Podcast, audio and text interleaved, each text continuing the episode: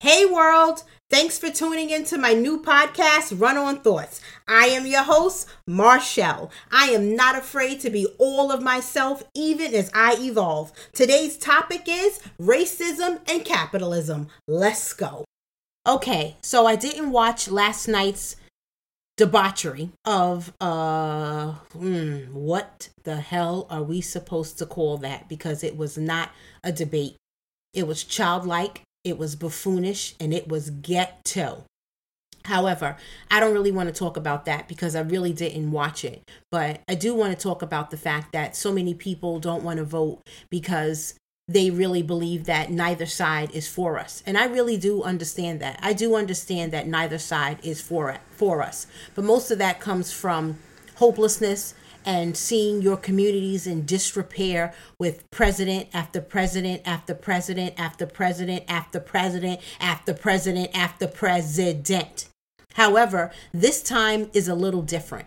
With Trump in last night's debate, we saw an overt racist. He is out here saying, let's go to all of the white supremacists, and they are ready for a civil war in case he loses. On the other hand, we have Biden, who we know with the 1994 crime bill is also racist. He's a cowardly racist because he wanted everything to go back to the status quo. The status quo of keep it under wraps and we'll just change the laws and they won't see that we're making money and sending them to jail and all this other kind of shit. However, the reason why I'm choosing to vote for Biden, Biden, my God, to vote for Biden is because I have no choice. I have to vote for Biden because Trump got these motherfuckers thinking that they can be out of the closet. And I need them to go back in the closet because if they're in the closet, that makes my walking down the street as I'm trying to build an empire that much harder. So he has to go back into the closet. We have to vote for Biden, but the work doesn't stop there. The work is just beginning. Black people, I'm talking to you. Black people, I'm talking to you. The time is now. We have to stop believing that A, people owe us. They do, but they not paying us, right?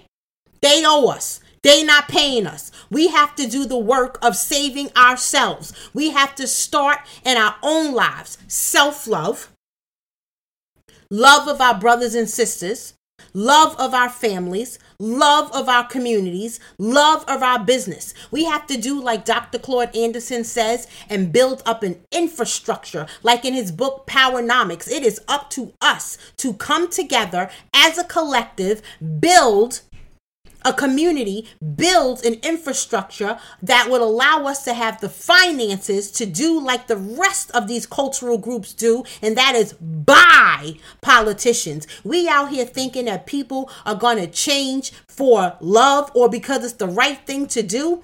That is never going to happen. Never. And on another note, I constantly hear black Republicans talk about why do black people still vote Democrat when they don't do shit for us. True.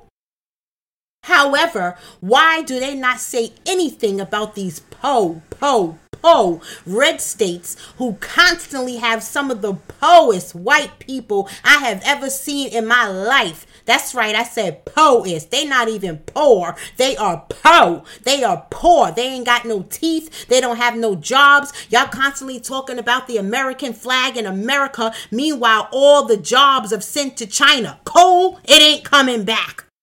All this, I don't want no Obamacare, which is the Affordable Care Act. All these things that you are willing to give up in the name of sovereignty, in the name of whiteness. You are willing to lay the sword for them so that these powerful rich white people can be rich and meanwhile you still poor. I.e you in the same boat as us. They using all of us just for riches. With this pandemic alone the rich have gotten richer while the rest of us are out here trying to figure out how we gonna get by.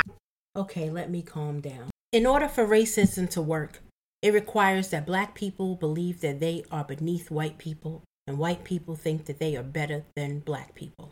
And it is not the motherfucking truth at all. And worse than that, I think it was Lyndon B. Johnson who spoke about, you know, why do so many poor Republicans vote Republican? And it is because they've been sold a dream. They were sold that their very whiteness is all that they need. And because of it, they are just digging the mines and throwing the gold over their shoulders so that all of the capitalists can pick it up. And that is why we are in this mess. So busy wanting to be better than someone that you didn't even realize that someone thinks that they are better than you and they are using you to do all of the dirty work while they just clean it up and go on vacation. So, back to speaking to my own people, we got to get it together. We have to realize that we can no longer afford to live like this. We can no longer afford to be silent about our own communities. Nobody is coming to the hood, the neighborhood, our communities to save us. We have to make the sacrifice now. And that sacrifice is giving up some things, giving up this idea that whiteness is rightness because we are constantly looking to them as the epitome of success and of having it, that we spend every single solitary dime we have to say, I've arrived. But arrived where? Arrived in a fake world with fake people who don't give a fuck about you? Let it all go. We have to fix our own communities. The civil rights movement was important, but it affected us in a very detrimental way. We were so busy trying to fit in that we lost everything we had. And now, 40, 50 years later, we got to start all over again.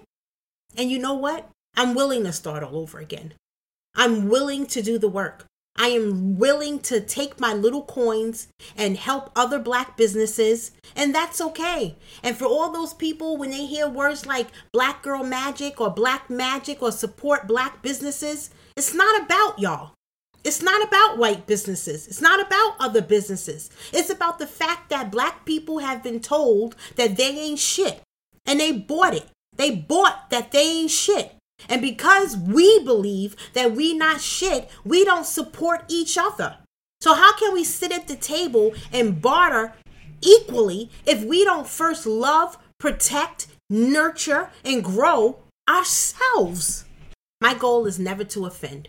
I always want to be honest from my point of view, right? Because honesty is subjective and honesty is dependent on where you've been and what you've seen. So everybody's truth looks different.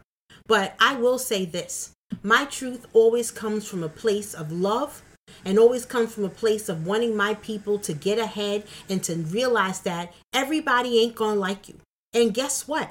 They don't have to like you, but we want to be able to exist and to be. And in order for that to happen, we must first be for ourselves. I'm tired of talking to you people. Bye.